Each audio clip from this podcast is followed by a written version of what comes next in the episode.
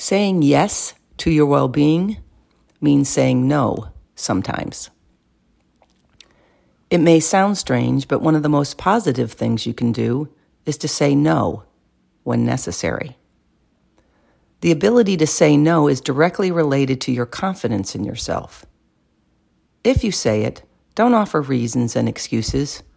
You don't need one.